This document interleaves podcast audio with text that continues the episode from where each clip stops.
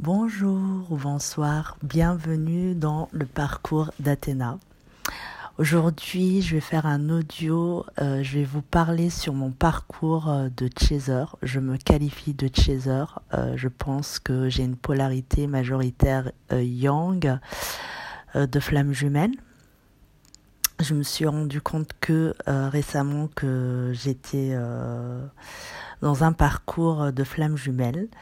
Du coup, je me suis beaucoup intéressée, je me suis identifiée là-dedans complètement.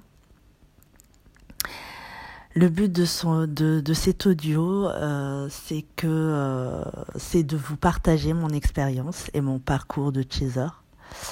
Je considère que je suis encore vers mon chemin d'unicité et que mon travail est loin, vraiment loin d'être fini. Je vais vous parler de mon parcours, vous partager mes compréhensions euh, et des clés qui m'ont permis d'avancer. Ma démarche est surtout dans la bienveillance. Si mes, audios résonnent en vous, euh, je vous propose que l'on chemine ensemble. Je ne vais pas ici vous parler des parcours flammes jumelles en général. Euh, je ne vais pas m'attarder sur les différents termes et langages de flammes jumelles parce que je considère que d'autres chaînes le font très bien, comme Jam Flumel, j'adore cette chaîne, mais encore les pionniers comme Fabien Marchand, David Sabat, Mimis Project d'Emily. J'aime beaucoup également des chaînes de runners qui m'ont permis de mieux comprendre mon jumeau et son fonctionnement comme Histoire de flammes jumelles de l'or et Les flammes jumeaux de Mathieu. D'ailleurs, euh, en fait, j'adore écouter les runners parler. C'est tellement mélodieux quand il parle, c'est vraiment génial. Euh, néanmoins, euh, vous avez des questions. Si vous avez des questions, cela me, ferait vraiment plaisir de vous répondre. Je voudrais également rassurer les jumeaux en début de parcours qui sont éveillés en premier, qu'ils ne sont vraiment pas fous comme moi j'ai pu le penser euh, de moi-même. Alors petit aparté, quand je dis éveillé en premier, je veux dire conscient intellectuellement du lien, les polarités majoritaires yang, parce que euh, lors de la connexion, les deux jumeaux sont conscients du lien, mais d'une manière complètement différente. Je vous invite d'ailleurs à regarder la chaîne Jam Flumel qui l'explique merveilleusement bien. D'ailleurs, cette chaîne m'a apporté énormément de clarté sur la majorité de mes questionnements. Ceci étant dit, rentrant dans le vif du sujet, euh, ce parcours est pour moi une bénédiction, une chance inouïe, malgré les souffrances que cela peut engendrer au quotidien, surtout lors de la nuit noire euh, de l'âme. Euh, ce qui est drôle en fait, je l'ai ressenti euh, dès le début quand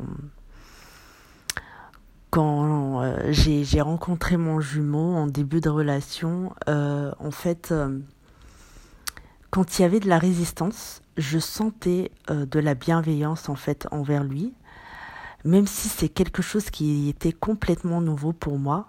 J'ai ressenti au fond de moi que c'était quelque chose de bénéfique pour moi. S'il agissait ainsi, c'était en fait euh, pour que j'avance, pour que je vois les choses autrement. Même si au fond de moi ça m'irritait, je savais tout au fond de moi que ces réactions, en fait, c'était euh, c'était déjà en fait un acte de bienveillance et euh, pour pour que j'avance en fait, tout simplement. J'ai rencontré mon jumeau fin 2019, donc normalement euh, je suis dans un parcours récent. Euh, comme l'explique en fait Jeanne Flumel, les parcours récents, euh, on ne sait pas, les, polarités yang et yin ne sont pas aussi figées que celles des flammes euh, jumeaux qui ont eu leur connexion avant 2012. Je vous invite encore une fois à regarder cette chaîne.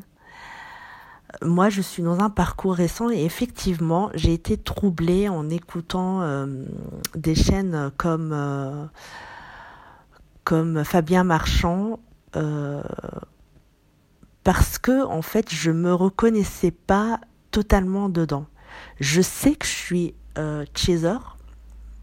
Ah, j'ai un profil plutôt chaser, mais je me reconnaissais vraiment pas, c'était pas figé pour moi parce que j'écoutais en fait euh, le profil yin, j'écoutais le profil chaser et je me reconnaissais en fait dans les vidéos de Fabien Marchand, je me reconnaissais dans les deux. Plus dans le chaser, bien sûr, mais je me reconnaissais aussi dans, le yin. Donc, euh, si vous aussi, vous êtes dans un parcours récent, euh, j'aimerais vraiment que vous partagiez aussi euh, votre expérience euh, par rapport à ça. Donc j'ai rencontré mon jumeau fin 2019. avant cette rencontre, il y a eu une préparation dont je n'étais pas du tout consciente, bien sûr. Mais quand j'y pense avec le recul, tout a un sens et une chronologie. Mon travail de préparation se traduit d'abord par un burn-out, suite à la mort de ma tante euh, dont j'étais vraiment très proche. Ensuite, euh, j'ai arrêté de fumer, j'ai quitté mon équipe et mon projet d'entrepreneuriat pour lequel j'ai travaillé vraiment euh, très très dur, comme une acharnée, durant deux ans, en menant de front également ma vie familiale avec des bébés ayant un, ayant, un an d'écart en fait. J'ai quitté mon équipe qui euh, constituait pour moi un environnement toxique et qui n'avait pas du tout la même euh, vision que moi. J'étais dans une démarche en fait euh, superficielle, non, plutôt sacrificielle. Alors je suis en train de lire mon texte parce que j'ai préparé, j'ai préparé en fait cet audio je voulais pas aller en freestyle parce que je me connais très bien. Euh, je vais aller euh, très très vite dans, dans, dans leur sujet. Donc en fait, ce que je voulais dire, c'est que j'étais euh, vraiment dans une démarche sacrificielle. Superficielle, peut-être c'est un lapsus. un lapsus, ça révèle aussi le masque, le masque qu'on portait euh, avant. Mais oui, peut-être superficielle aussi, mais surtout sacrificielle. Sacrificielle pour le boulot, pour ma famille, pour les responsabilités, pour tout autour de moi en gros. Euh, dans ma vie de couple, j'ai franchi la saturation, même quand on dit, euh, enfin, même comme on dit en anglais, oversaturation c'était vraiment la super euh, saturation. J'étais tellement mal, euh, j'ai décidé d'aller consulter une thérapeute. Euh, c'est une psychothérapie. oui, c'était vraiment une psychothérapie qui m'a beaucoup aidée. J'ai commencé à ouvrir les yeux et à voir les choses autrement. C'est comme si l'on a un brouillard en fait devant nous commence à se dissiper petit, petit à petit. Alors chez moi, ça a été vraiment petit à petit.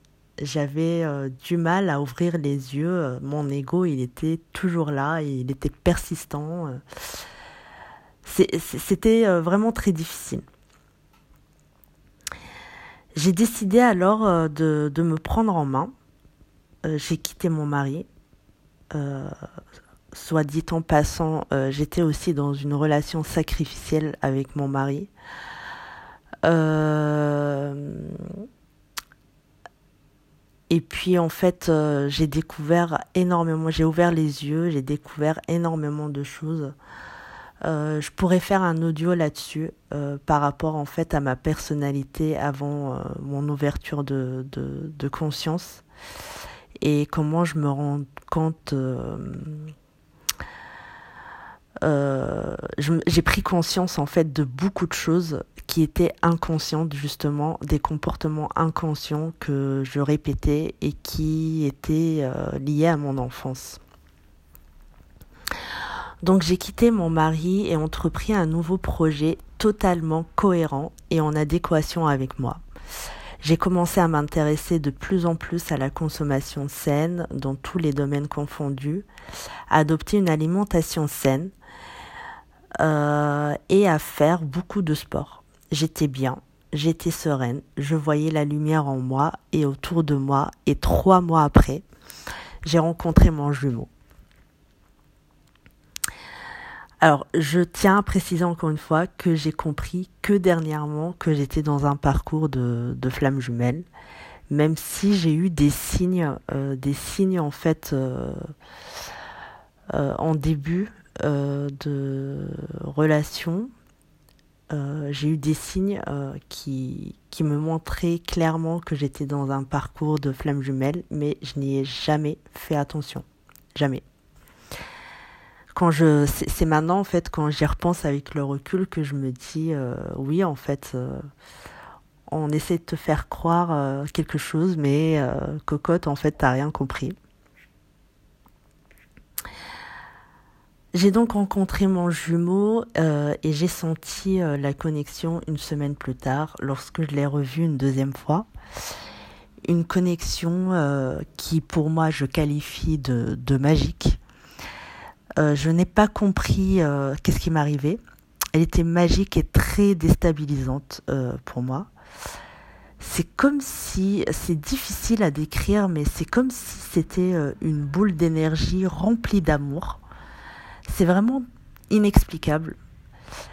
Et en même temps tellement extraordinaire ça a été euh, le commencement de pensées euh, obsessionnelles euh, envers mon jumeau qui m'ont complètement déstabilisée. Je ne comprenais pas comment et pourquoi on pouvait autant penser à une personne que l'on connaissait à peine à longueur de journée. Jusqu'à aujourd'hui d'ailleurs.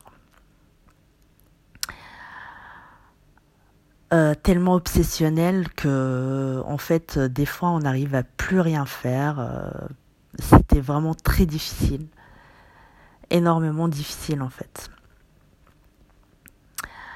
Nous nous sommes vus cinq fois en tout euh, dans une période de huit mois. peu de fois, mais à chaque fois ça a été très intense et extraordinaire énormément, énormément de communication par texto. C'était euh, surtout moi qui parlais.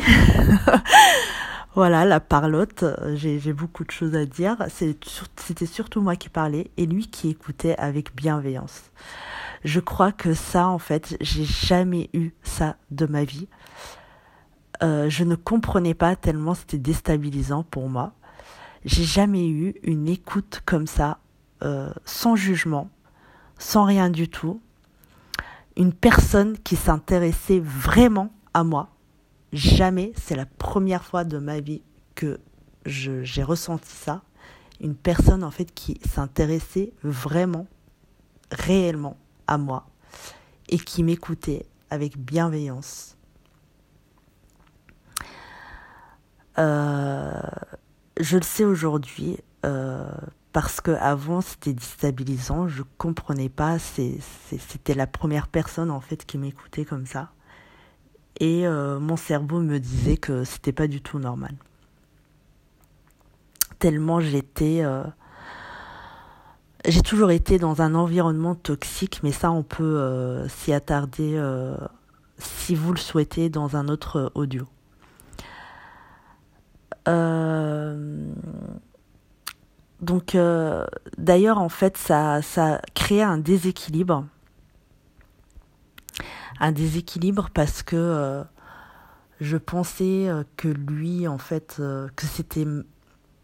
Je savais que c'était de la bienveillance, mais mon cerveau, mon ego me disait que c'était malveillant parce que je comprenais pas pourquoi moi, en fait, je parlais toujours de moi, il me posait toujours des questions sur moi et que je connaissais à peine des choses sur lui. À chaque fois que je posais, en fait, que je creusais, j'essayais de creuser et de connaître, en fait, euh, des choses beaucoup plus profondes chez lui. Euh, j'avais aucune réponse. Je pensais qu'il voulait dissimuler, en fait, euh, qu'il voulait pas en parler. Il m'a même dit que c'était difficile pour lui en fait de, de parler en fait de, de ses sentiments. et, et pour moi, c'était très difficile de creuser cette carapace. C'était énormément difficile et c'était c'était tellement difficile qu'à un certain moment, je me suis dit, c'est déséquilibré, c'est anormal. Euh, je voulais également, en fait, ça faisait un an que, qu'on se voyait et je voulais passer à la vitesse supérieure, concrétiser notre euh, relation qui reste pas superficielle. C'est que aujourd'hui, en écoutant des audios de runner, que je comprends euh, je comprends en fait que tout simplement il peut pas. C'est pas qu'il veut pas, c'est qu'il ne peut pas. Euh, un runner, il est comme ça. Je vous invite d'ailleurs à écouter, comme j'ai dit en début de l'audio, les, vidéos en fait de runner. on comprend énormément de choses. Euh, donc ça a créé en fait une grande scission et j'ai décidé en fait de d'arrêter d'arrêter euh, de lui parler, euh, de le bloquer. Euh, c'est moi en fait qui ai créé cette séparation.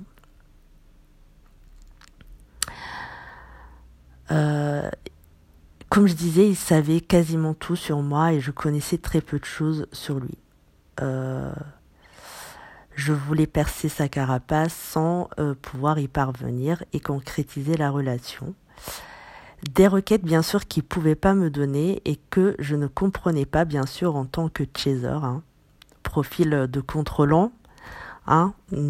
Franchement, euh, euh, c'est c'est incroyable comment on peut toujours être difficile en fait euh, envers euh, les autres, envers soi-même. Ce profil rigide de contrôlant, vraiment, c'est incroyable. J'avais décidé euh, de le bloquer tellement je souffrais et ça faisait très très très mal en croyant que mon amour pour lui était unilatéral. Donc, euh,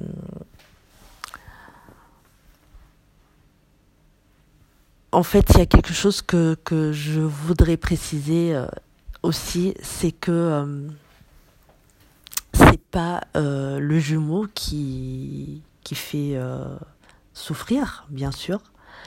On est responsable de nos propres émotions. nos blessures, nos blessures, en fait, on les a c'est nous qui les portons. Euh, J'aime beaucoup cette expression, en fait, euh, je l'ai vu dans, dans, un site, un blog, qui disait, en fait, notre jumeau, c'est comme euh, du jus de citron qu'on pressait sur une plaie. Ça va venir réveiller, en fait, cette blessure. Donc notre jumeau, il est là pour euh, réveiller nos blessures et nous faire avancer c'est vraiment extraordinaire. On est bien d'accord. Il n'y a personne au monde, pour moi, c'est vraiment comme ça que je le vois. Il n'y a personne au monde qui nous veut aussi du bien que notre jumeau. C'est lui en fait qui nous comprend le mieux, c'est lui en fait qui nous connaît. Euh, c'est lui en fait euh, qui euh, qui, nous fait du bien. Euh, donc il faut faire face à ses propres euh, blessures, à ses propres émotions, à sa responsabilité euh, pour pouvoir avancer. Voilà ce, petit aparté, je, pense que c'est très important de le savoir. Donc un parcours avec huit mois un parcours euh, donc avec huit mois de phase de lune de miel, un éveil spirituel, des périodes de fuite de mon jumeau que j'ai ressenti et qui ont fait ressortir ma blessure majoritaire d'abandon au début, un travail sur cette blessure d'introspection et de compréhension, ça a été un vrai remue-ménage. vraiment. Avec beaucoup de confusion, de remise en question de mon identité, de ma personnalité et surtout ce que je croyais dans les fondements, les bases que j'avais construit depuis que tout, depuis que j'étais toute petite en fait. Ce qu'on appelle le moule, euh, mais ça on pourrait en parler avec plus de détails. Euh, quand on parle que on a enfermé l'enfant intérieur, je, je m'y reconnais vraiment exactement là-dedans, mais ça aussi on pourra en parler si vous euh, le souhaitez euh, dans un autre audio. Euh, toute une remise en question et un début de chamboulement intérieur. C'était vraiment le début de la descente aux enfers, bien sûr, le début de descente aux enfers de mon ego. Un mois plus tard, euh, je le débloque, je discute avec lui, il revient de sa mission de l'étranger et demande à me voir. Étant persuadé qu'il voulait seulement une relation charnelle euh, superficielle, j'ai refusé de le voir. Durant toute cette période, euh, on parle pourtant, on a toujours parlé de... Toujours. Si on a évoqué la notion de lien, ça, euh, je pense qu'on en est conscient tous les deux. De hantise, comment en fait euh, on est euh, obsédé, enfin obsédé. On est hanté l'un par l'autre. On, utilisait souvent le mot unique aussi, vraiment une relation unique. Euh, sans pour autant euh, savoir que, euh, que j'étais dans, dans un lien et une relation de flamme jumelle. Donc on joue à ce jeu de chat et souris jusqu'à ce qu'il m'annonce qu'il a rencontré quelqu'un qui lui plaît. Et là, ça a été un anéantissement pour moi. J'ai senti dans mon corps un déchirement, littéralement un vrai euh, déchirement, surtout au niveau du ventre, au niveau du chakra sacré. J'ai compris que ce n'était pas fini, cette descente aux, enfers. Ça a, révélé en fait en moi la blessure de trahison. Et en plus de ça, un problème d'estime de moi. Euh, parce que je pensais qu'il est parti euh, avec une autre personne parce que en fait moi j'étais pas assez bien pour lui. Voilà. Malgré ça, quelques temps après, euh, il revient vers moi et demande à me voir. Euh, j'ai refusé avec un déchirement au cœur parce que c'est ce que je voulais, bien sûr, au fond de moi, mais je ne pouvais pas accepter euh, qui se joue de moi, entre guillemets, jouer, hein. c'est ce que je pensais, ce que mon ego pensait, ni de la personne qu'il a rencontrée voilà, j'avais des principes euh, et je pouvais pas en fait euh, me détourner de ces principes-là. Euh, donc voilà, je pense que il faut respecter en fait la personne qu'il a rencontrée et puis respecter le fait que moi je pouvais pas en fait euh, fréquenter un homme qui, euh, qui est avec quelqu'un d'autre. Voilà. Euh, j'ai commencé à m'affirmer vis-à-vis de lui et j'étais fière de moi malgré la souffrance que je ressentais. Quelque temps après, je craque, je lui demande de, le voir et là il refuse vis-à-vis -vis de la personne qu'il a rencontrée. Ça a été encore un choc pour moi euh, parce que en fait, quand je, lui ai demandé de le voir, il a, euh, il ne montrait pas, il laissait pas du tout transparaître qu'il était encore avec cette personne. Donc euh, c'est c'est aussi une caractéristique de runner qui dissimule très bien en fait les choses mais c'est pas de sa faute, c'était ma perception des choses aussi. Peut-être que inconsciemment, je voulais, euh, euh, je ne voulais pas voir tout simplement. Et euh, ça a réveillé ma blessure de rejet et d'humiliation. Ce qu'il faut savoir, c'est que durant toute cette période de nuit noire de l'âme, j'ai perdu énormément de poids. Euh, depuis notre séparation, en fait. Nous sommes encore séparés aujourd'hui. il est toujours avec cette personne. Et j'ai décidé d'aller de l'avant, de lâcher prise, surtout lâcher prise de ne plus attendre de lui euh, quoi que ce soit en fait parce que aujourd'hui je suis beaucoup plus sereine. Je sais que je sais qu'il m'aime en fait. Je sais qu'il est là avec moi. Euh, je sais qu'il est conscient du lien. Euh, et par contre, il n'est pas prêt. Et s'il n'est pas prêt, ça veut dire que moi aussi, en fait, je suis pas prête si je suis pas prête, c'est que je suis pas encore, euh, et ça je le sais de toute façon au fond de moi, que euh, je suis pas en fait, euh, je suis pas arrivée à, à mon unicité.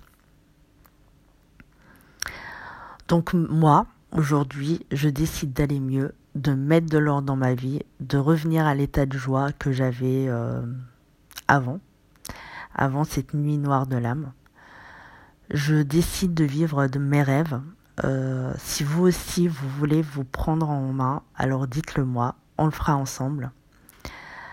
C'est un travail individuel, mais ensemble on se soutient. Dites-moi si vous avez des commentaires, si vous avez des questions, si vous voulez qu'on aborde des sujets en particulier. Euh, sur les blessures émotionnelles, ou bien l'estime de soi, ou bien la confiance en soi, les croyances limitantes, les différentes thérapies que j'ai pu euh, avoir. Euh, oui, parce que en fait, on a besoin d'un certain moment d'être accompagné, d'avoir une aide extérieure. C'est important aussi que je vous en parle parce que c'était très intéressant, mais j'ai compris, je comprends aujourd'hui que euh, les seules réponses sont en nous. On peut vraiment guérir tout seul. Euh, si vous voulez parler d'énergie, si vous voulez parler des relations toxiques, euh, voilà, n'hésitez pas je, vais essayer de répondre au mieux en fait euh, avec mon expérience bien sûr. Euh, je suis Athéna. Athéna, c'est la déesse de la sagesse. Je veux faire preuve de sagesse dans ce parcours pour avancer combattre sereinement mon ego, pour euh, vers un chemin d'alignement, d'authenticité et d'unicité. Merci de m'avoir écouté et j'espère que mon audio aura fait écho avec vous. Ensemble, nous sommes plus forts pour trouver la lumière et rayonner l'amour. Merci beaucoup.